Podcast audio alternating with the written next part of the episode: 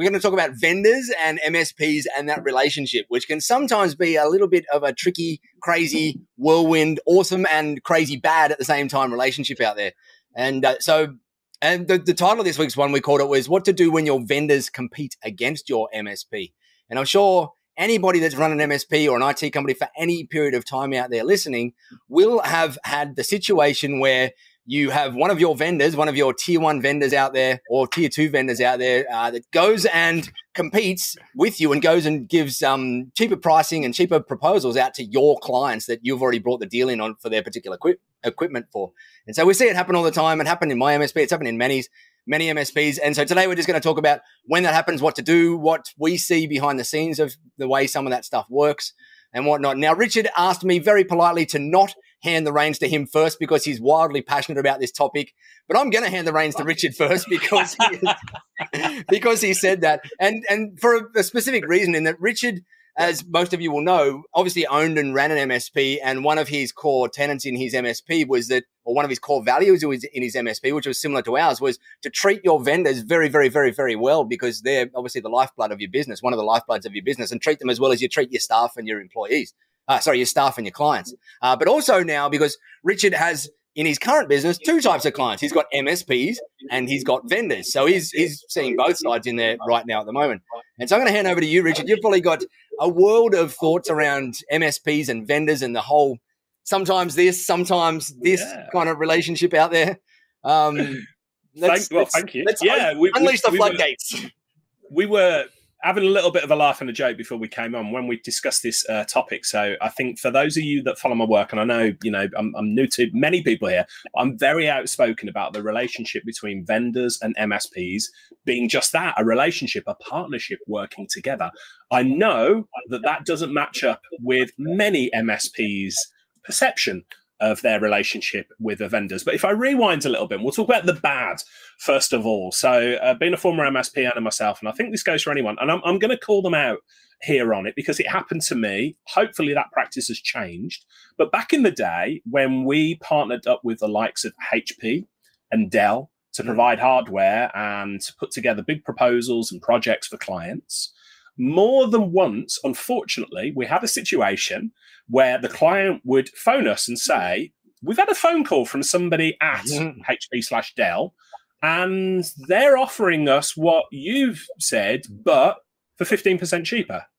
And we're like, Oh, thanks for that. Yeah. So let us know in the chat if anybody's experienced that. I hope that's not still uh, the situation that's happening. But back in the day, you know, people did used to experience that, and we'll, we'll see whether that's still the it case. Still happens. I've heard a number of them recently. Yeah. Yep. Now, yeah. of course, that's you know, we've got two different types of vendors in our sphere in our world, haven't we? We've got the mainstream vendors, if I talk about them, the you know, you've got the old school Dells and people who provide hardware, and they typically have two sides to their business, don't they? They have a channel business, channel being, you know, selling to MSPs, the likes of us on the call today. And then they also have a direct business. So they will go directly to consumers, directly to businesses to sell their wares. That's always a red flag for me. That's always a difficult line to uh, navigate because the two are in conflict with one another. Why would you want to go through a partner when the partner's going to take a margin, going to take a slice of the business, and you can go directly? There's lots of reasons why they would want to do that, but so that's the first type of uh, vendor. The other type of vendor that we're going to talk about more broadly today, of course, is MSP vendors. So the majority of vendors that you work with probably only have a channel program. So they hmm. only sell to MSPs. For me, that's a good situation there because you don't get that conflict. You don't get your vendors then saying, oh, thanks for building the relationship for us, Mr. MSP, Mrs. MSP. Now we're going to go directly and cut out the middleman. So there's two types of vendors there, and we can talk about the relationships there. But I just wanted to sort of throw that open in the first instance, Nigel, because it's really important, I think, that we're clear between the different types of yeah, vendors yeah. that are out there, direct and partner based as well. Agreed. The relationship between like the, the, the, vendor and the direct and the retail and those kind of things. Um, there was an interesting discussion I had. I think it must be one of the one of the tech events a few years ago, in terms of how that's actually dealt with from a distributor's point of view. So actually, with at least here in the UK, for HP, for example, HP's retail stock actually gets sold to I think it's Ingram Micro. I think Ingram Micro stock all of the UK HP retail st- um, hardware, And so for the issues that we often had with HP when they would go and sell direct or sell it cheaper, when we went to go back to HP and say, well, look, can you do a deal reg? Can you like get the yeah. price down, whatever it might be? For some specific items, they actually had to go back and buy the stock back off of Ingram Micro to get it back out of their distribution system to put wow. back to HP to then sell to us as a partner. It was just it was just ridiculous. Um, but it's it's interesting to know the definitions of they, you know, how disconnected it actually is. It's not like it's just this big pool of kit that just gets sold in different avenues. The actual kit is pre-sold into this just distribution first, and then sold on beyond then.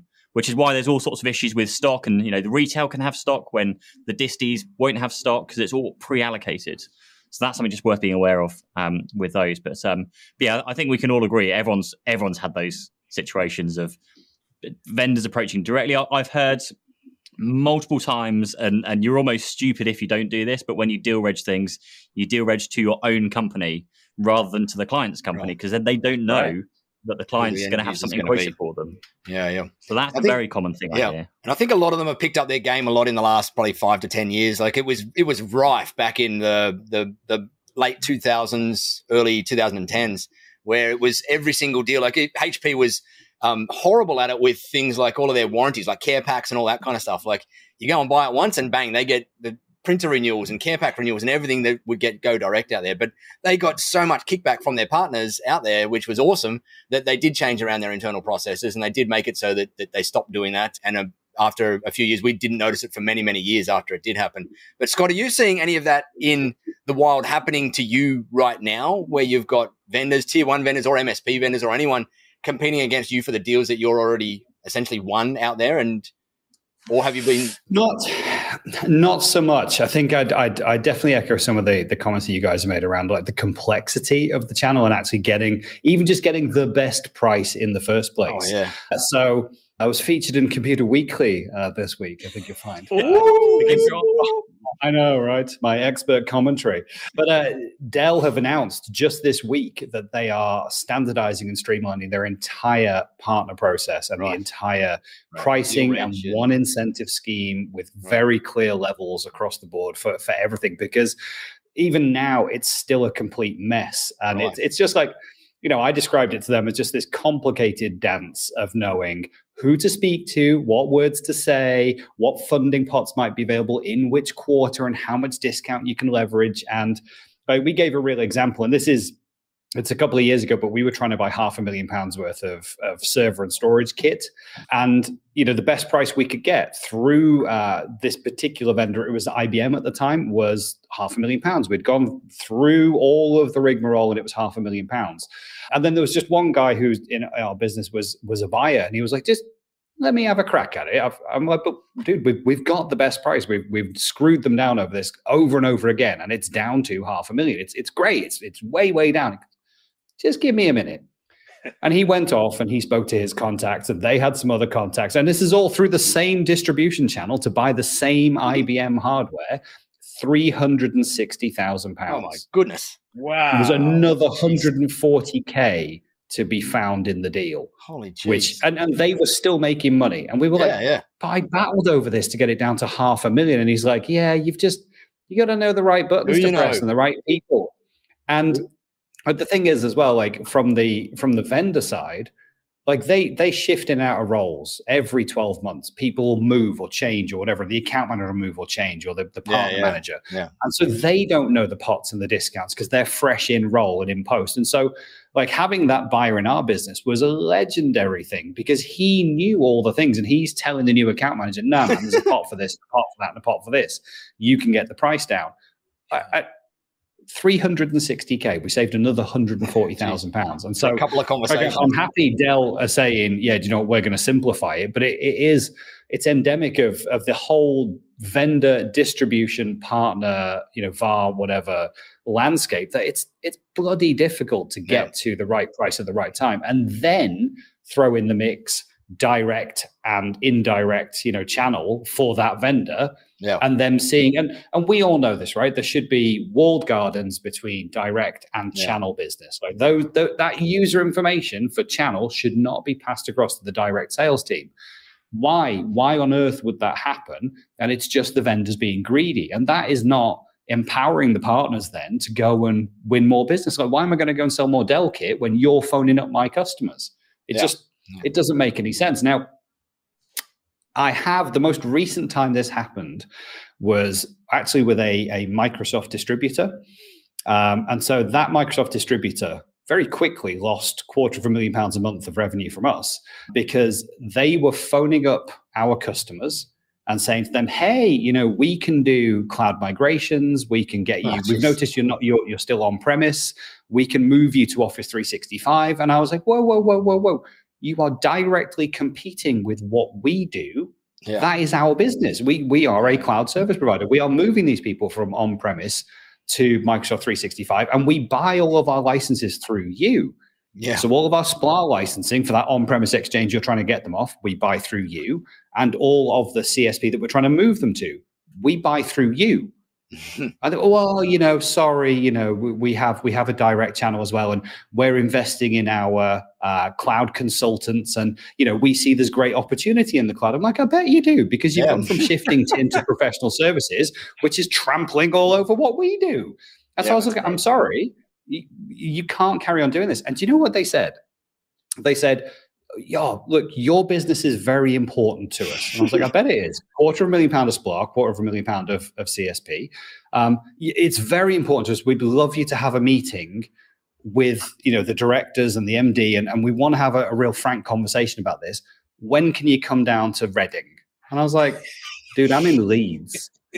uh, am I going to go on a four hour drive to talk to you about why you're taking our customers and you're approaching them and trying to steal our business. I don't think so. If I'm important to you, you are going to come up, right? We're spending an awful lot of money a month. We're important, as you say. Oh well, you know, yeah, um, they're very busy. uh, okay, so stealing customers within thirty yeah. days. I'd phoned up another fantastic uh, supplier and said, "This is the situation. I, I have roughly quarter of a million pound of SPLA, quarter of a million pound of CSP that I'd like to move. What do you reckon? And they were, hi, hello. Um, by the way, do you, do, do you currently get these rebates? No, I've never heard of them. Right. Okay, let's let's help you get those rebates. Do you currently get these? No, I've never heard of those either. Cool. So not only did we get out of a terrible relationship with a, a you know a distributor who was trying to approach our customers but also we ended up netting another 8% margin on those licenses by shifting distributor yeah, right and you're like this, the other this is crazy. was already sucking up on their end exactly and so when you, when you think you're in a great relationship and then you know you're, you're doing the right thing like i'm putting i'm shoveling money your way that you don't have to work for and you just think, and I, I, get it, it's distribution. They're making like one percent. Yeah, yeah, yeah. But I'm still, you know, we're doing all the work here. We're, you know, yeah. you're getting that one percent. That that's what you make on those licenses. I understand. I understand you want consultancy and professional services, and that's, that's how the channel model works. Simple as that. Yeah, yeah, yeah. You have the volume, and you get one right. of it. But it was it was absolutely shocking to me that right. this would even happen. But the nice thing was it was you know it, it was very easy for us to go cool you know channel is channel and we can buy these from you we can buy them from somewhere else and we just voted with our feet and moved within 30 days yeah right yeah one of the yeah. challenges I see a lot with, particularly with disties um, distributors, is that it depends on the like the rep that you get. Because we had ours. Mm. I mean, sure, ev- I'm sure everyone else has had the same situation. The rep changes oh, more yeah. often than you like it to. Um, yeah. That's for sure. tough we had role some cases where they wouldn't last six weeks, let alone six months. Um, but the, the, the biggest concern we had when moving reps was do they understand the vendors that we sell? Do they understand all the intricacies? Do they understand the deal reg process? Because the number of times, particularly with HP uh, or HPE on the server side of things, going through the deal reg process, and they didn't understand how it worked. And so we kind of flip flop between sometimes we would do the deal reg and we'd kind of push everything through and then we'd ask them just for the final pricing sometimes they would actually do it for us because they understood it and they build the deal reg and build the um, the bill of materials and push it through. But when things changed, it was just anyone's anyone's goal of like, yeah. what, do we do here? And yep. sometimes if they didn't have, know, it was so so difficult. And, and there's one there's, there's, one question I'm going to put to um, uh, you all here. I think I mentioned it, it last week when we ch- when we chatted. How can you, as a small nimble MSP, compete against the bigger vendors, bigger distributors, bigger competitors. And the Amazon. there was one particular place, and I'm going to name drop them because they are not. They say name drop them. Citrix. Citrix are um, not a nice, not a nice company to be trying to sell. So the scenario is, we've been selling Citrix for many, many years into lots of our clients, and we had one renewal come up. It was fairly big renewal for us. It came up. And as most kind of larger companies do, they go out for, not for tender, but they go out and get two or three quotes. Everyone came back with the same quote. Cool. Meant we had the same deal reg pricing with Citrix. Great. Okay, cool. The client then took so long to decide that the quote that we had and everyone else had had expired. So the client eventually came back and said, "Yep, we want to go ahead with it now. Like, happy with the price? Yep, great. Okay." So we went back. Oh, sorry, the quote's expired. We're gonna have to requote you. Requoted it, completely different price. It bumped up by twenty percent or whatever it was. We went back and obviously sold them the price and said, "Hey, sorry, you, you missed the boat. The price has gone up." However, the other uh, competitor had gone back to Citrix, gone, "Well, no, we, we're we're going to pay that price still, the price that you originally quoted us." And they bent over and gave them the price. Ooh. And the, the, the wording was because we had this sales engineer come in to, to, to meet and we spoke to them, was because, oh, we're bigger, we spend a lot more with them, so they basically do what we tell them to do. Oh, um, So oh, it's a difficult one, but Yeah. how the hell do you compete against that kind of market? Oh, where, it's where the- it's the bigger boys get the bigger the, the better deals, and Yeah. people like us, the smaller MSPs, we just we just can't win those kind of things. Well, Scott, So there's the conundrum. You've been both. You're the small MSP now, and you were the big MSP you know, before in the previous Yeah. role. And I, you, I wouldn't even class myself not not even the. I mean, we were competing against a, a firm that had millions and millions of turnover. They Yeah, were, you know, a, a Citrix shops. They had a very tight relationship with Citrix. They're like Citrix Platinum partnerships, and we were like the the silver, maybe the gold level. So we were, you know, up and coming. But it's very much. I I see what's happening with a lot of distributors and actually Tech Data. I'll, I'll sing their praises because they certainly went through a phase where, yes, they had lots of the larger um, accounts on their books, but they realized actually if they could work with the smaller accounts and uh, put some effort behind that, they could grow a lot of those smaller accounts into obviously more spend with them. And it's a lot easier to have lots of small clients for them, less risk than having just these few big players. And like Scott's had, if someone decides to up and move their spend, well, now they've just lost half a million pounds worth of spend a year. Whereas that's very unlikely with a lot of smaller clients. So that that was my my conundrum, and I, I don't honestly know how we could have done any different on that, other It's- than it's not- it through. not a direct answer here, Pete, but I want to give a shout out as well to uh, the, the the buying groups that are out there. So, Scott, you talked about a buyer earlier on, the buyer role uh, within the business, and how well that can work for for bigger MSPs. For for the nimble and uh, small and mid-sized MSPs, buying groups can also give you a little bit of that leverage, a little bit of that strength there. So network group here in uh, the UK, and there's there's plenty out there. There's Brigantia. There's you know whichever part of the world you're in, there's going to be something similar there. But the idea, let's give an example. I'm not sure. I hope I'm not speaking at a turn here. It's just between you and I. But you know, a network group used to have an arrangement with HP, for instance, where uh, the tier the discounts and the support that was given to network group members wasn't based on the one MSP, it was based on them all together. Yeah. So all together, they were like, if not the top, one of the top five like HP partners in the UK, based on all of it cumulatively together. And the support they got, the discounts and the rebates and everything were based on that accordingly. So, you know, a shout out for for for buying groups of that nature that can really help you to sort of leverage. The other thing I would say in the go ahead, Pete, sorry, yeah. Just a question on that one very quickly. So Yeah. with the buying group, and we had this with with some distributors because you have the different tiers of distributors. So with the buying group, does that then not detract away from your yourself as being a like a HP partner because you're not directly doing the sales?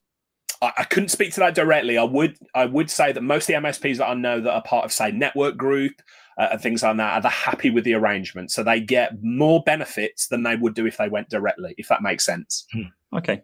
Yeah, Yeah. but uh, I'm not sure Some the of- exact. Some of the ones that I've seen with the buying groups, what they do is you've still got the, the relationship direct, so you can still be a silver, gold, whatever partner it is, but you just get tagged as being a part of the buying group in the back end of their CRM, which then gives you the price breaks essentially and whatever other things that they've got in there. So you still get maintain that one to one relationship in there. Depends, different vendors do it differently, but I've seen that happen a number of times with the buying groups. Scott, you were going to say something then? Yeah, so I think I mean to Pete's point around how do you how do you differentiate yourself? I think yeah. it's it's what we always say when we talk about this stuff. It's use your own differentiators. So, you know, for us, tin is, has always been tin when we were, you know, ginormous MSP and when, you know, where we are today and licenses are licenses. And we we always aim to make minimal margin on those because they shouldn't be a, a, factor that the client's making the decision on. If they're making the decision based purely on price, then I don't feel like we've done a great job in the sales process of, of you know, understanding why they would work with us. Um, and yeah, I get it. You know, if you're buying a huge amount of server hardware, like what I talked about that half a million pound order, yeah, do you know what? Additional discounts are going to make a big difference. But for most agile, nimble MSPs, it's going to be you know a small order or a small set of licenses or you know some small hardware and I'd be putting minimal margin on that. And what I would be doing is making sure that our service is, you know, is absolutely astounding. It does everything the client wants and more and beats the expectations of the other MSP out of the water. And that is priced fairly for them and great for you to make good margin. That's how I would approach these things. And I just think you know we're, we're never going to win the race on on putting minimum amounts of margin on hardware and licenses that's just not where we're going to get paid we're not distribution yep. and so you know, even when we were, you know, the 200 million pound, whatever, whatever MSP we were, we, we kind of had a static approach that was like our basic model is 10% on tin. And they're like, oh, yeah, but we're getting 45% discount. Like, I don't care. It's 10% on tin because we're not making our money on tin. We're right. going to make our money on the services. But we could, who cares? What we're going to do is end up in a bidding war then with the customer can get either go online and get a better price or find some refurb kit. Kit is not the, the interesting point here. The interesting point is the service. So 10% on tin. If we need to barter, we'll drop it to five. I don't care. What we're going to do is charge for the services that we provide.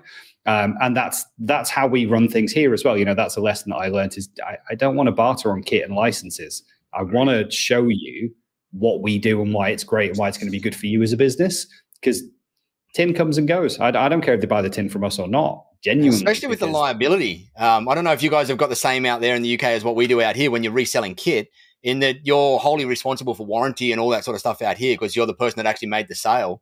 And um and so 10% is not enough to to me to be able to offset that liability that I have in the deal in there. So we were like if, if we could make 25 to 30 points margin out of a, a kit, we wouldn't sell it. We would just send them direct because I had liability out here that I had to uphold. I had to go and like yeah. if there was warranty issues, I actually had to send trucks free of charge, and I had to do all of that stuff free of charge because of Australia's warranty and consumer protection laws out here.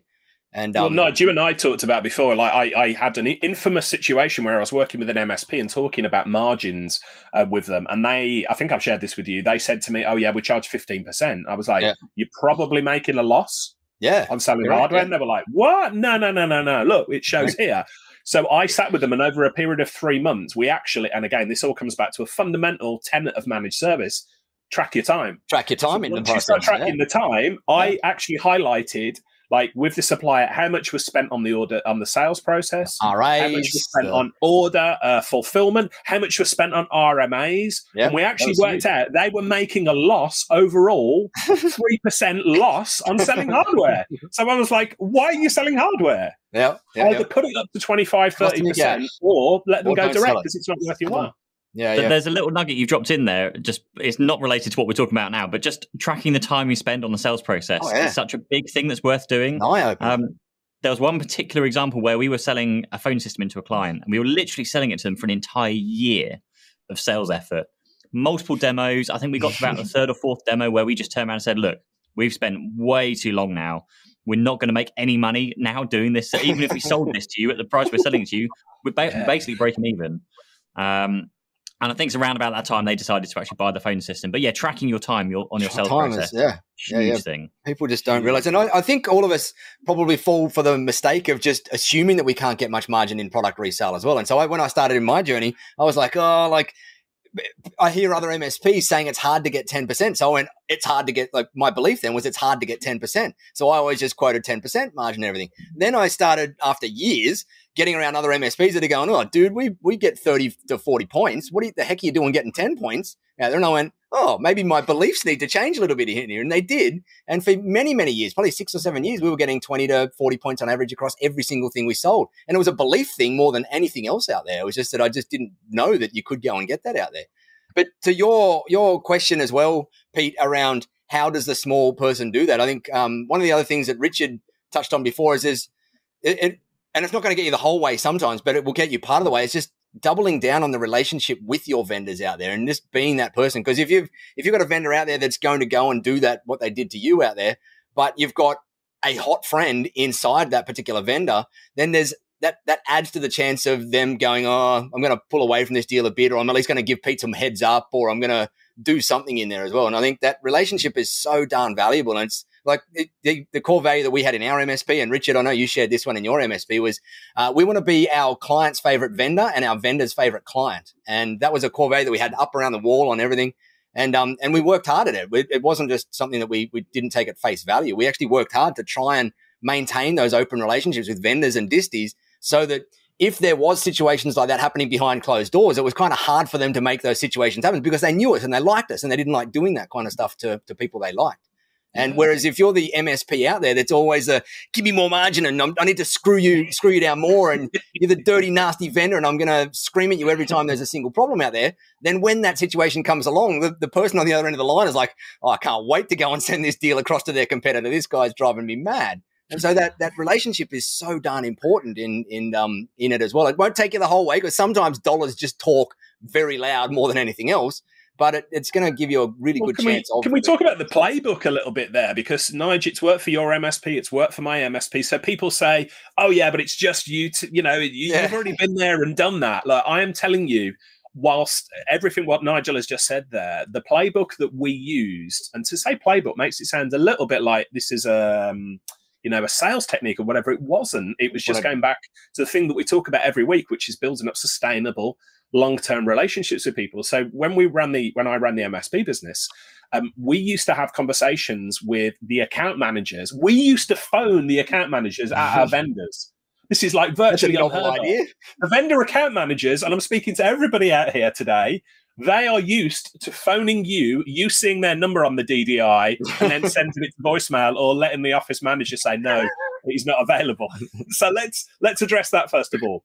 If you make the outbound call to your vendor account manager, and if you don't know who your account manager is, find out. Just get in touch and say, "Who's my account manager?" Oh, we don't have one. Can we have one? So that's the very first step. And then we found our account manager, and we said, "Hey, we just wanted to introduce ourselves." you know, uh, have a little chat. This is what we're doing in the business. But then we stopped talking about ourselves and we used to say to them, How can we help you? How can we become your favorite partner? And then there was a deeply awkward silence because the uh, vendor account managers are rarely, if ever, asked this. They're usually asked, Well, I want NFRs, I want marketing yeah, development yeah. funds, I want this, this, this, gimme, gimme, gimme. They're rarely asked, How can we help you? And so some of them would freak out and say, What, are you trying to headhunt me? No, no, no, no. We're asking, How, how can we help you? And the questions we asked them were, What do you get bonused on? Yeah. What do you get bonused on? Now, you would be surprised. You know, you think that, and obviously for most vendors, it is the amount of licenses that are sold, but it's not just that. We found out that our account managers, were often compensated on the number of new partners that came through the door. So we said, no worries at all. We're going to become your favorite partner and we're going to talk about you at all the user groups online, everywhere else. We're going to introduce people to you, Mr. or Mrs. Account Manager. The second thing was many vendor account managers said, well, actually, we get rewarded if your team achieve certifications and go through our qualifications and that because we know it's going to lower our cost of support so we said, no worries. We are going to commit right here today that all of our team, everyone on the team, is going to go through your certification. And this blew their minds. And so, going back to Nigel's point, we regularly then, with big vendors, with small vendors, everything in between, you know, I've talked on the show before that the old go the go giver type phrase that it's human nature to want to reciprocate. Mm. Those vendor account managers were then actively keeping that antenna up to push deals across to yeah. us yeah, and to help us. And if you think, I'll, I'll say one final thing on this before I get off my soapbox. If you think this only works with small vendors and it doesn't work with big vendors, my MSP, we were about quarter of a million turnover or thereabouts. I, f- I forget the exact timeline. Um, we were the first MSP in the UK to roll out Windows 7 a year ahead of anyone else. And people say, well, how the heck did you get that deal? We became friends with them. We spoke at user group events. We helped the Microsoft community. We became somebody that when it came to, oh, we need to start beta testing Windows 7, who can we get to do this? They came to us because they needed somebody across the whole um, uh, spectrum, not just big or small. So I'll get off my soapbox there, yeah. but you know this stuff works, and it's not just it me and Nigel saying this is theoretical. This stuff yeah. works. One of the ones that I saw with um, Microsoft when when I had my MSP was when BPOS was becoming Office 365, and that transition of the Microsoft just trying to go really bullish on Office 365 was their partner account managers getting incentivized on platform adoption in there. Right. And so the more that we as an MSP could get our our clients using Office 365, the more our partner account manager was happy and to, to kept going and sending us deals our way because we were we were helping people. And Microsoft obviously knew that platform adoption tied directly into retention metrics in there. And so they were they were incentivizing that. And that was another one to look out for that initially you might not think like you might think it's all about licenses, but licenses that churn are not really worth their weight in salt. If you can get them with that platform adoption and you get your partner account managers KPIs met because of that, um, all for the better, which is good. The other question I just want to finish off that the particular part was there is that this is a question that I, I encourage all MSP, like especially nimble MSPs, um, to always continually think about, and that is what w- would I still be a wildly, awesomely profitable MSP if I didn't resell product whatsoever? If I just had the services side of my business, and if not, then what can I do to make that happen out there? And so that that that the it doesn't matter then if you you're going to have you're going to lose deals. It doesn't matter if you've got to go down to stupid margins to compete on all the resale side of things. You're still a wildly profitable and wildly wildly well set up MSP just on the services side alone. And I think it's a, a, question that every MSP out there should be continually asking themselves is, is are we wildly profitable on services only if all of that other product side of our business just completely disappeared overnight? And if you can do that and fo- have that as a focus, it's going to make life much easier for you. And you're going to care less when all of these dirty back of the room tactics happen, which they're still always going to happen uh, behind the scenes. So can I throw something else in, Nige? Just no. Because please, please. uh, see, I have to fight for my time here when I'm not over talking everybody else. Uh, yeah, one of the things. So we we talked about like Dell and HP and that, and we're not we're not here to you know to bash the big players. You know that's not our mo. But for those of you who think that I, you know, we have to provide hardware to our clients, they expect it from us. First of all, you know, to Nigel's point here, that might be an assumption on your part. So I would definitely investigate that. But if you decide you do want to provide hardware, Dell, HP, you know, all of these players, they're not the only players in town you know, and I've talked about this, and this has worked very well for us with internet service providers when I ran the MSP. Instead of working with the big ISPs who piled them high, sold them cheap, sort of thing, and the support was uh, accordingly, you can actually go to, you know, boutique and other hardware uh, vendors as well. So, like, if you're providing PCs, servers, workstations, that type of thing, uh, there's a, a, member of the tech tribe, Utopia Computers, based in uh, Scotland, who do these insanely awesome kit with amazing after support and things like that. So if you are going down that road of mm. providing hardware, have a look around and see how you yeah. can differentiate yourself from the competition by not just providing the same beige or black boxes that everybody else does, but by providing some really kick-ass awesome equipment. Yeah. And it might might be that you go to a, a you know a supplier like Craig Hume at Utopia or PC Specialist, whoever it might be, to there's, differentiate yourself from the competition. There's one that I do hear a lot about in the MSP space over in the US as well, called Carbon Systems, and I know a number of Tech Tribe users use them, and they've they've slotted themselves in the in the channel in that kind of space where they're channel only. They only deal directly to channels, so they'll only sell to MSPs, and they allow you to white label your own kit. But they deal with all of that back end warranty and on site support and everything um, really, really, really well. And so there's a few that pop up in that space. If you are getting the runaround, or if you're you're kind of jack of dealing with a tier one, there's a, a, couple of great tier two ones bouncing around the place now, like like Craig stuff and like Carbon Systems and um and whatnot as well. Yeah. Um, there's one. Um, is there not one like an issue when using smaller suppliers? Though I know, I know. Obviously, there's benefits to it, but there's risks there as there well is, because there, they're a smaller supplier. Yes. And certainly, um, you guys have seen the recent MyKi announcement with them yes. selling out Shut and down. having all their products. Wow! Yeah. Um, Whoa! bit of a surprise, and yep. um, so there's definitely a risk, and that's something that I would kind of yeah, you know, it's something you have to factor in. I think to those depend. You do, and the, the other risk in there as well is um, like when you go to someone like HP and like for us, we we um, standardized on the HP 600 small form factor Evo business desktop, whatever it was, for many, many, many, many years. And so that meant that we could keep our SOEs up to date very easily because we had this standardized thing that just ran for, for so long. And sometimes you can lose that if you go to a tier two vendor out there. But some of the ones that are starting to pop up are the ones that are now shifting tens of thousands of bits of kit. So they're not they're not kind of tiny players now. They're starting to get in that middle tier space and do like I'm hearing really awesome stock levels out of them and and whatnot as well. So I think there's going to be a ton of smaller ones. There's going to be a few that rise through that to kind of become those middle tier boutique ones that will hold a place in the marketplace. But you're right, you've got to be careful that you're not dealing with someone too tiny that um, is going to disappear the next day and then you're left carrying the bag of the warranty for the rest of the, the time in there. Uh, you've got to kind of find someone with some stability. And these guys that I just mentioned, I know they've been around now for kind of five years and have got hundreds and hundreds and hundreds and hundreds of MSPs throughout the US and are dealing with tens of thousands of pieces of kit, not not 50, 100, 200 here and there. Like they've, they've got some volume going through them. Yeah, it's worth looking around. So just remember the you the, all have. Oh, sorry, Richard. I'm sorry, I was just going to say that uh, Pete, you, are too young for this, but uh, some of the older members of the team, uh, there was an adage in the 1980s, wasn't there? Nobody got fired for buying IBM. Yeah, yep. Um, you know, for, for anybody who I'm scratching, sure they did. About, well, IBM at the time were perceived to be the only manufacturer yeah. of equipment, and of course nowadays, you know, anybody who's been through that realizes we've got IBM compatible equipment, and that's that's a little history lesson there. But back in the day, you know, corporate buyers and that, they'd say, oh, well, nobody got fired for buying IBM. And IBM would basically say, well, we're not going to be the best, but you're not going to get fired if you buy it from us. so, Breeds complacency.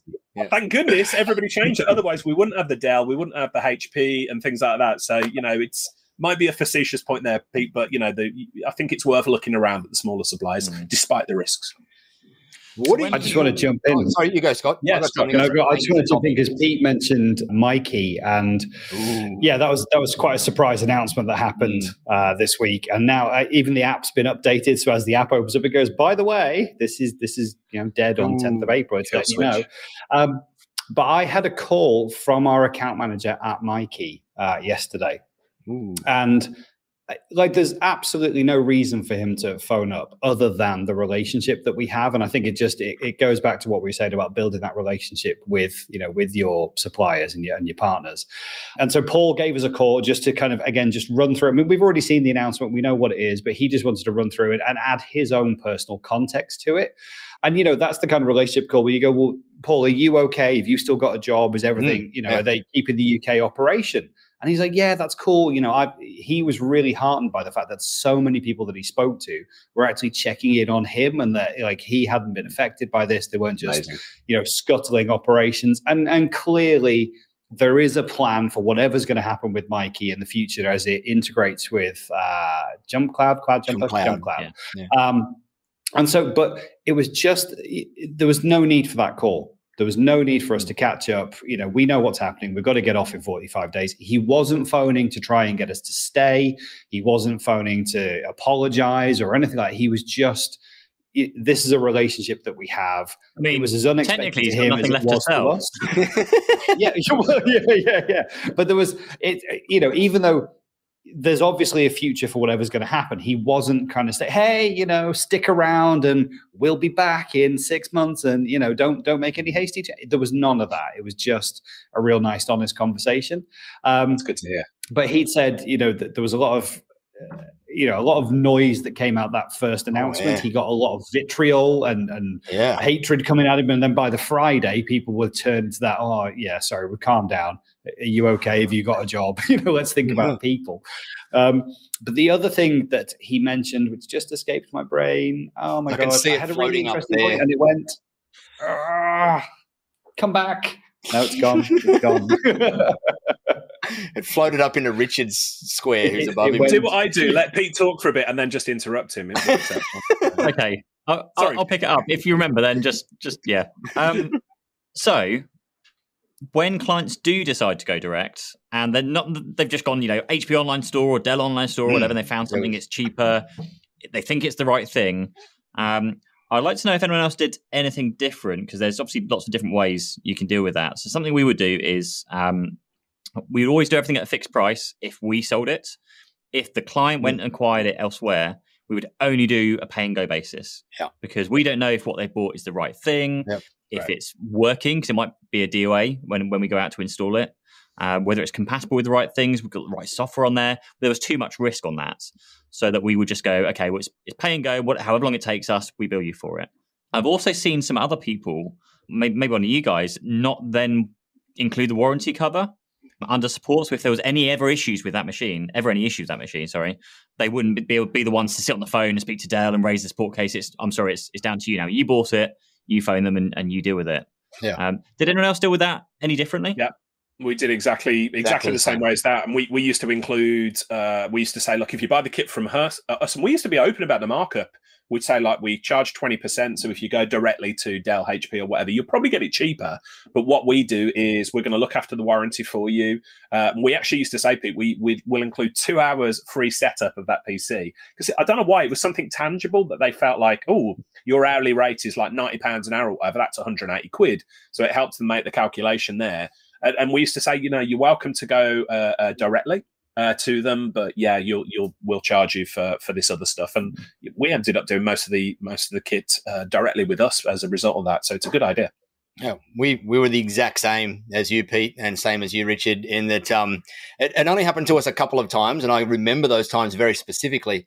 But and we were so darn lucky that I did what you did, Pete, and said, okay, well, we're not doing it our fixed fee because we were always fixed fee setups as well for, or not always, but in the, at least the last four or five years of my MSP was a fixed fee install price on everything. And we used to, uh, we started off like that one before Richard, where we used to sell a PC and I'd throw in installation until I started running my numbers on that and realizing that I was losing money on every PC installing sure. operators.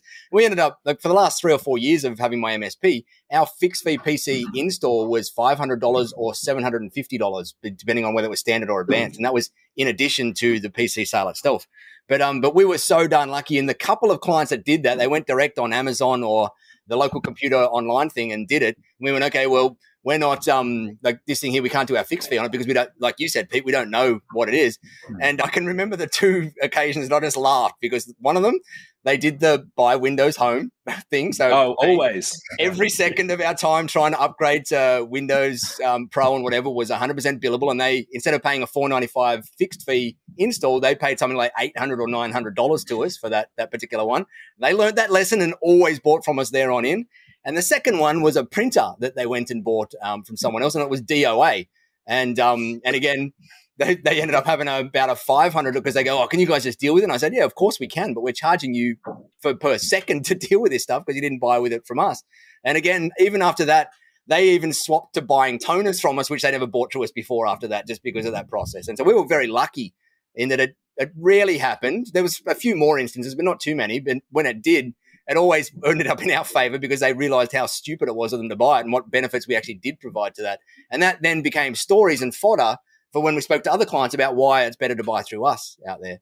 And so it um it is it, it still happens though everywhere out there. And I think it still always comes down to mm. relationship and it still comes down to that question that I asked before is making sure that you are still making money on all of that services and everything else, even if you didn't sell that bit of tin in there. The bit of tin is kind of the the icing on the cake. And I know a lot of MSPs right now are struggling, um, even with the supply chain issues right now with stock and Amazon being like clients being able to go to Amazon and get anything cheaper and faster and more in stock than anywhere else out there. I don't know. Are you guys seeing that as one of the bigger challenges over there as well? That kind of Amazon supply chain sitting in there getting in the way with clients wanting to, to buy direct?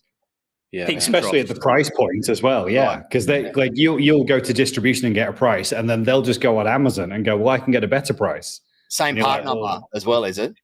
Cool. All right. Yeah. And I'm like, mm-hmm. yeah, why why not? It's probably worth then, we have that with, with HP and their retail store all the time. And right. I think I mentioned mm. this last time, but when we raised it with HP, they had a process to go through to compete against their online store. Literally, it was a, a, a one page PDF process of if you run into this issue, you follow this process. Like the fact you have like spent the time of putting a one pager together to give to your MSP partners surely points out there's a problem somewhere.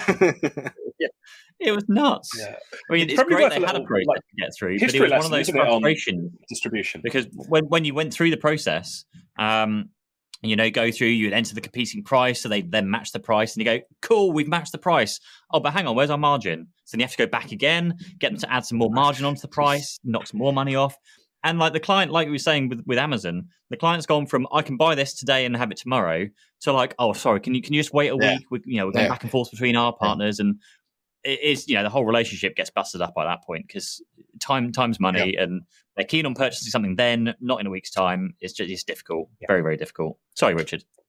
No, not at all. I was uh, I was doing it for comedy effect. I, that was why I was speaking over you, Pete. After what I said earlier, no, it, it's it's probably worth it because a lot of our uh, viewers uh, are going to be fairly new to the space, and this whole idea of distribution and the channel is going to be you know fairly new to them. Uh, full stop. So it's probably worth mentioning. Well, how on earth can you go to somebody like Amazon and get a cheaper price than going directly to HP to buy the kit because it's like head scratching and it's all to do with the way distribution works. Now, historically, we had tier one and tier two distributors. So Amazon and, and feel free to correct me in the comments if I'm incorrect with this now, but Amazon would be classified as what I call a tier two distributor. So they buy in bulk from a tier one distributor like a Westcoast or a Tech Data or whatever, who buy directly in bulk from HP. So you would have thought if you cut out the middleman and go straight to HP, you're going to get a better deal. It doesn't work like that for hmm. all the reasons we mentioned during today's show. They get bulk buying discounts that then gets passed down. So, you know, Amazon can end up buying 10,000 PCs for a, a 60% discount. Whereas if you go directly to HP, you can't get that same deal. So that's the way distribution worked. Yeah. One of the other approaches that I saw a couple of MSPs, especially there was one um, one of my dear friends out here who owned an MSP that I'd owned for many years. He's no longer with us anymore. A, an awesome MSP owner named Tony. But what he eventually got to in his MSP was, especially with Australia's consumer protection laws around all that warranty stuff and whatever, he ended up getting to the point where he said, "Okay, my MSP from today onwards does not resell kit. Full stop." We do not resell anything out there. But what we will do is we will consult with you to go and build you your shopping list for you, and we will place the shopping order. We'll do all of that work for you. For I think he used to put a fixed fee margin of eight to ten percent or whatever on whatever it was, and that meant that he had no liability, no anything in there. The whole lot was service fees on top, and uh, it worked well for him. He ran that model for many years, and I know then another a couple of MSPs that that kind of mirrored that because they were sick of the whole taking the warranty claims on the chin and. Uh, I know there was a few of the vendor, or every vendor goes through that that process where they they push down their quality when they're trying to achieve price breaks, and then you you get hit with um, RMAs every second piece of kit you get. And he was kind of sick of dealing with that, and he just shifted to this model where he goes, "Okay, we only make our money out of like we'll build the shopping list for you, we'll do all this stuff, we'll we'll take a percent shopping list fee on top of it, which was very transparent then, so the clients could then go and see exactly what he's making out of it, and he had zero liabilities out there in terms of it. So it's a, it's definitely an approach you can take if if you're in a jurisdiction like ours where the consumer protection laws are pretty tight around that kind of stuff, or if you're just jack of dealing with disties and you just want to go and, and just act in the best interest of clients and you're making the margins that you want to make properly out of the service side if you're MSP out there. Also, something I'll throw in there as well, actually, with um, when you're doing run up against these issues and you're you're struggling, you're not finding the right person, you're going through LinkedIn, you're going through phone, whatever you can do. Um, events are starting to go back on again. Events are great places to go and have these discussions. Ooh, yeah. I've had so many good contacts made through going to events like Canalys uh, a few years ago, um, you know, places like DattoCon, like all the vendor events yeah. you can go to. Yeah. They've all got the right people there, like very, very high up people. And I remember bumping into, um, I think it was like the one of the directors of Mimecast when we were at one of the events, and we had a Mimecast issue at the time, so I could mm-hmm. literally get a direct conversation going with him and trying to explain my predicament, the issues we were struggling, and um, we we got some action made because we were physically there um, so it's well worth going to these events. You know, if, if you've got some yeah. issues you know you want to talk about and you know those vendors are going to be there, then then make that one of your objectives when you go there to find the right person and, and go and have those discussions. Yeah, Jason Kemsley in the chat uh, makes the the point. He says, uh, "From what I see, many MSPs don't choose suppliers with values and integrity in mind, or even ask about it. They choose based on their shiny toys or mm. perks and uh, pricing. Or price. Couldn't agree, couldn't, couldn't agree more, Jason. You know, so many people uh, uh, you know, this stuff that we talk about, relationship and what Pete just talked about, building relationships with people. Uh, it, it's not a woo woo concept. This is not like a, oh, well, you know, we're talking about something that's intangible. This really works for MSPs. And, you know, the MSP business is all about relationships fundamentally. So, yeah, I couldn't agree with you more, Pete. Get out to those events and, you know, bump elbows with people and uh, build relationships. Bang some doors, yep. Then then you know whose throat to choke when that stuff does happen out there, and hopefully it doesn't. Right, I think we've answered every single question that could possibly be asked around this vendor space. Now we've got ten minutes. Sorted. We're done. What can we do? what can we dive into here?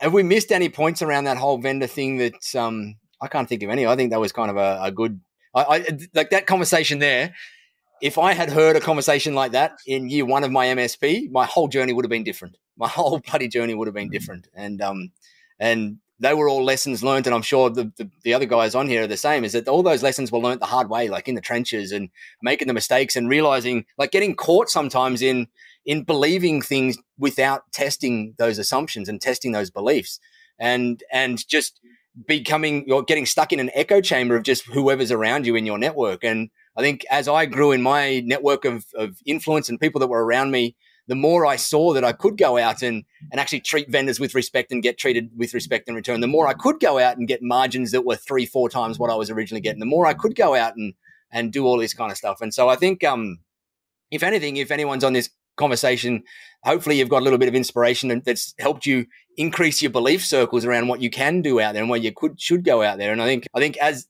to sum it all up, it really just comes back to that relationships, right? Like it is just you've got the best chance of, of winning in all of these scenarios if you invest into your relationships and if you put that time, effort, and energy.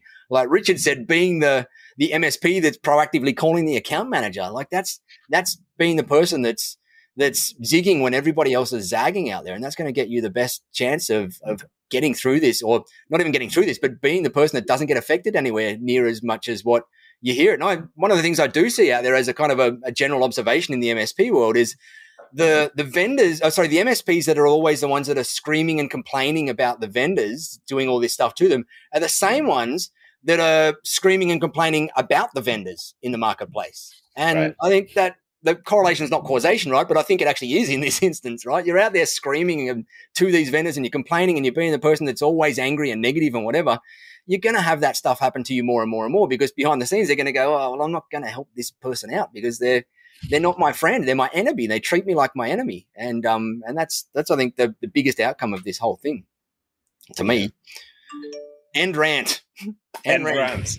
Can I make a, a, a, quick point as well about the you know I, I've got publicly flagellated for this before talking about alternative suppliers you know, uh, I, will tell a story. Back in the day, for those of us who are old enough, remember uh, a product called Microsoft Small Business Server. No. And Microsoft Small Business Server, then what do you mean? We're still taking it out. It's still running. really? but SBS, as it was known, I love uh, that many product. of us built an entire MSP oh, around yeah. SBS. Yeah. So we, you know, not dissimilar, Scott, to what you're doing now. You're, you're building around the Microsoft stack, but back in the day, around a, a, server in the corner that ran Microsoft Small Business Server. Now, if we rewind a little bit, so SBS was a, a really well loved product, and you can still hear people talk about it today. I love. But it. Microsoft then made the announcement. I think it was about 2011. I'm going to say around that sort of time, and they said, uh, "Yeah, we're we're killing uh, Microsoft Small Business Server. There is no v- versions of it coming anymore. And the entire MSP industry went cray cray. They were like, "What? This is what our business is going to go? You are the you're horrible people." Blah blah blah blah blah. And I wrote a blog post, and you can still find it now. And it was like, "SBS is dead. Long live a world live of alternative yeah. options." And some people absolutely kicked the crap out of me and said, "You are so full of it. SBS hmm. is going to go, the industry is going to die. I was like, no, there's like loads of other options to SBS, loads, but you're just not aware of them because you've only been spoon fed. You've only looked at what Microsoft have given you. And again, this is not bashing Microsoft, got a great relationship with them, love the guys. But there are alternative options. So if you fast forward to the modern day, the current equivalent, and I saw Nick said, uh, Nick Smith in the chat said, looking at Azure, he said, trying to compete on selling Azure consum- consumption is pointless. He says it's a race to the bottom with disties living off rebate. Smaller MSPs can win by wrapping value around yeah, Azure. I would absolutely agree with that, Nick. And I would go a step further and to say, obviously, there's some cases where it's got to be Azure, it's got to be the Microsoft solution. But look around and see what the other players in the market are doing as well. There's going to be names out there that you have never heard of who are going to be a great fit for you. Now, you know, I wrote full disclosure. Uh, you know, I wrote an ebook recently with these guys, so you know, I'm going to be sort of biased. But there's a company called Linode that uh, you know are offering alternative cloud solutions to uh, MSPs out there. And I've been banging the drum about the alternative cloud for about the last six months, and people are like, oh, yeah, whatever. Linode got acquired a couple of weeks ago by Akamai for $900 million. Mm. So if you think this is a niche, it is a really big niche. and there are options out there. So again, I would encourage everybody remember the lessons of SBS back in the day. Don't build your business around a specific solution.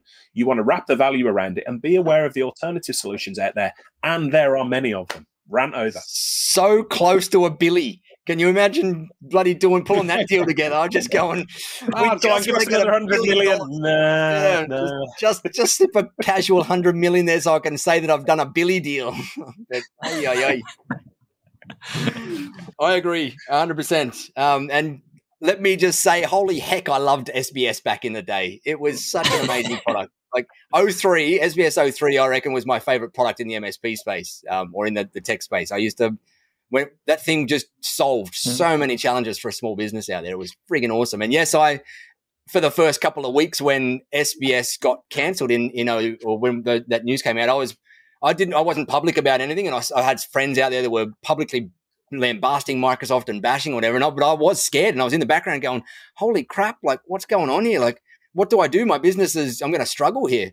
Um, but that was when I was like, I, we quickly pivoted to going, "Hey, the, like that means they're making a decision to go all in on something else," and that was BPOS at the time. And so we yeah. quickly pivoted across to that, and um, and holy crap, that was the best decision we made ever. It's just going where the big guys can see where they're going to go and and mm-hmm. running on that coattails there. But it was a bit scary, so I get it. And that those sort of situations happen all the time out there. They they happen when we even right now it's happening with this whole NCE experience in Microsoft. Is they're going through a similar-ish kind of scenario where certain you hush your mouth. It's a dirty week for NCE. I, sh- I shouldn't have mentioned the, the three letters on this thing, should I? not three minutes no. before the end. no, no, not my, this week. My throat cut. But we're, we're still taking SBS out, like SBS 2011. Really? Really? It's, tw- it's 2022. This oh stuff's oh 11 goodness. years old.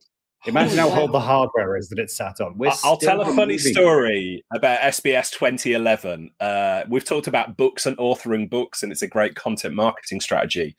The very first book deal, published book deal that I ever had, uh, was for a book where I wrote about small business server 2011. Now I got, I can't remember how many chapters there was in that book. Let's just say there was 20 got like 18 chapters in. I was speaking to my editor, and I can remember emailing them and saying, book's almost finished. When I got the email saying, you can guess where this is going. Small Business Server 2011 is being cancelled. Cancelled. I got in, in, touch with my friends at Packt Publishing and said, it's over. Do you want me to finish the book? And they're like, I, I genuinely can't remember. If you're going to have a look, have a see if you can find the book Richard Tubb SBS 20, uh, 2011. It may still be out there uh, or whatever. I still got paid either way. So thank you for the team at Packt Publishing. but there you go. Uh, try. Don't ever write a book about a product. Or if you do, make sure you, you speak to the product team and say, you're not going to yank this product before I release my book. All right. Does anyone have any parting thoughts before we wrap this bad boy up? Before anybody else mentions those three nasty letters anymore? Uh, only, I guess, a question to Scott, where it is probably a timing at the moment. MyKi, um, there's a thread going on in the tribe about the alternative options for MyKi. What, what are some of the good ones to, to look at? What have you been looking at? So the, the most popular one I've seen in that thread is Keeper yeah. um, which seems to be the one that we have. We have a great relationship with Brigantia as a distribution house here in the UK, um, and they resell Keeper. So it is the most likely option that we're going to go for. We've been using um, it for years. I haven't looked too far. We've previously used products like Dashlane, LastPass. Um, I know you're a big advocate of 1Password, so that's definitely on the, the list to have a look at as well. Uh, but the community seems to be steering us towards Keeper and saying they're having a really fantastic experience.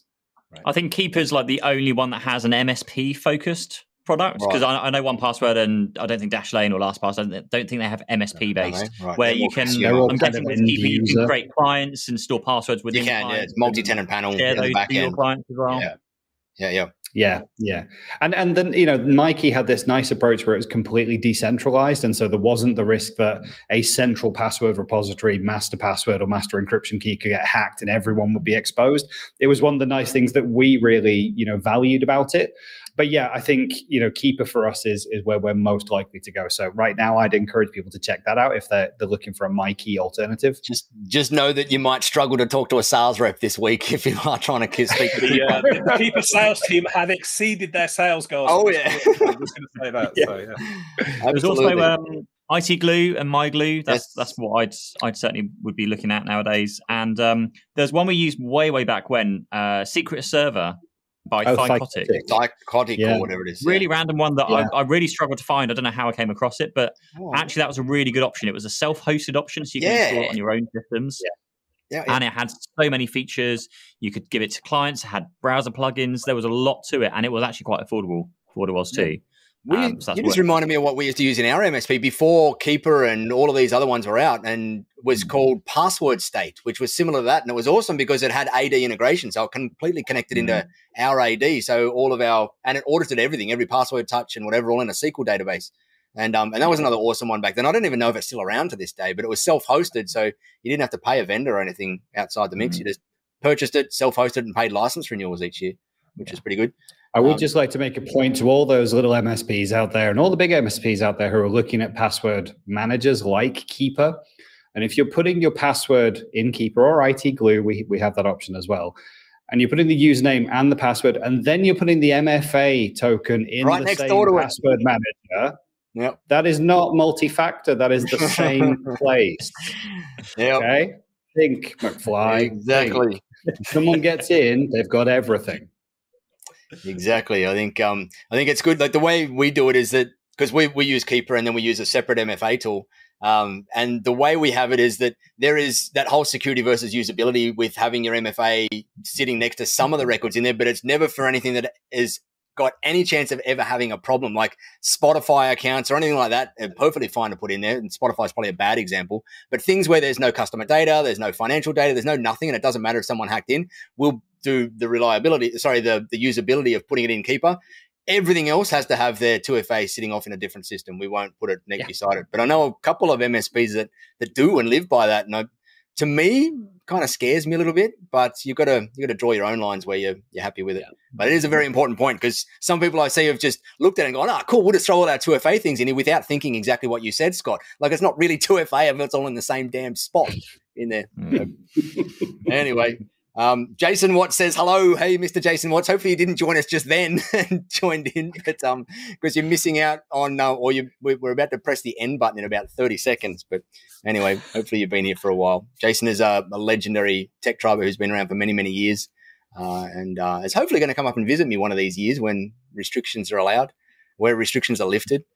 Uh, but anyway, we will come up with a topic for next week. Pete, you're our exit man. The whatever you call it. We should have a, a title for it. Yeah, Jason yep. did just join. So anyway, hit the rewind button, Jason, and go all the way back. Rewind an hour and go um, back an hour and start yeah. again. Thank you everyone for joining us again. Thanks for watching. Thanks for asking questions and commenting. Uh, make sure you subscribe underneath Scott's on YouTube. If you're watching on YouTube, oh, please do head over to YouTube if you're not already down that way make sure you uh what, where else are we? We are on pl- podcast platforms. We're on podcasts. We, we do audio as well as video. So um on your favorite podcast platform on google on spotify on apple all those kind of places. And um i think that's everything. Is that it everything? is. have i missed anything? No you you will miss out on our ridiculously good looking faces if you join us on a spotify uh, or podcast platform. So um i'd highly encourage you to all jump here on here on linkedin and make sure that you're yeah looking at scott hiding behind his I've got one of those things too. I've got an original first Does it edition. Look as good as this, though. I don't know. First edition. I just um, I, I know we're not allowed to sell anything, but Scott, you're just about to launch something, aren't you? Oh, uh, yes, uh, we did on the 1st of March. So, uh, M365 Masterclass. So, I would very ah, much nice. appreciate if anyone wants to go and have a look in there. A quick 30 second plug would be it is just the answers that you need for configuring things inside M365 when you need it. It's not a training oh. course, it's designed for very busy IT techs in, in companies or IT techs in MSPs who like, you know what, it's been a lifetime since I've configured MAM policies or endpoint or autopilot. I just want a two or three minute video that shows me exactly how to do it. And it's up to date with today's portal because it changes every five minutes. Masterclass, m365masterclass.com. Where do they find that? M365masterclass.com. While you were saying it, That's I rudely it. interrupted. no, you're okay. But no, we it's it's it's done by us. It's our consultants, and we're right. continually just updating the content in there. So there's like 80 videos in there right now, all like Ooh. two minute, three minute, exact how to get in, get what you right. need to do, and get on with your day. That's the whole idea. Because we get it. Everyone's busy, and you can't stay on top of everything that happens in the Microsoft portals, all the different portals.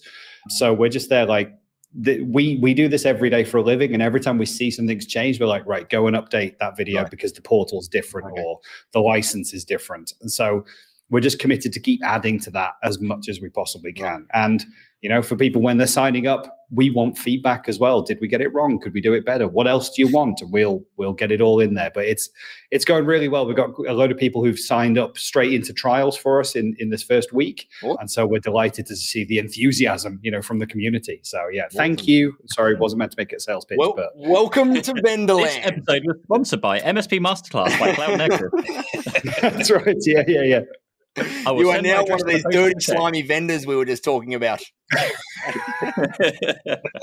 well, in that case, can I get all the customer details and sell, sell, sell? exactly. In saying that, though, make sure you get a tribal perk up in the tribal perk platform for it. I, I want to talk to you about that. Yeah, I've got a discount code that's ready to go, okay. so I'd love to get awesome. that in the tribal perks. We'll click the end stream button, and I can talk to you about that right now. Awesome. Thank you, everyone. Have an awesome week. We'll Thank figure you. out some sort of topic for same time, same place next week, and we'll see you all then.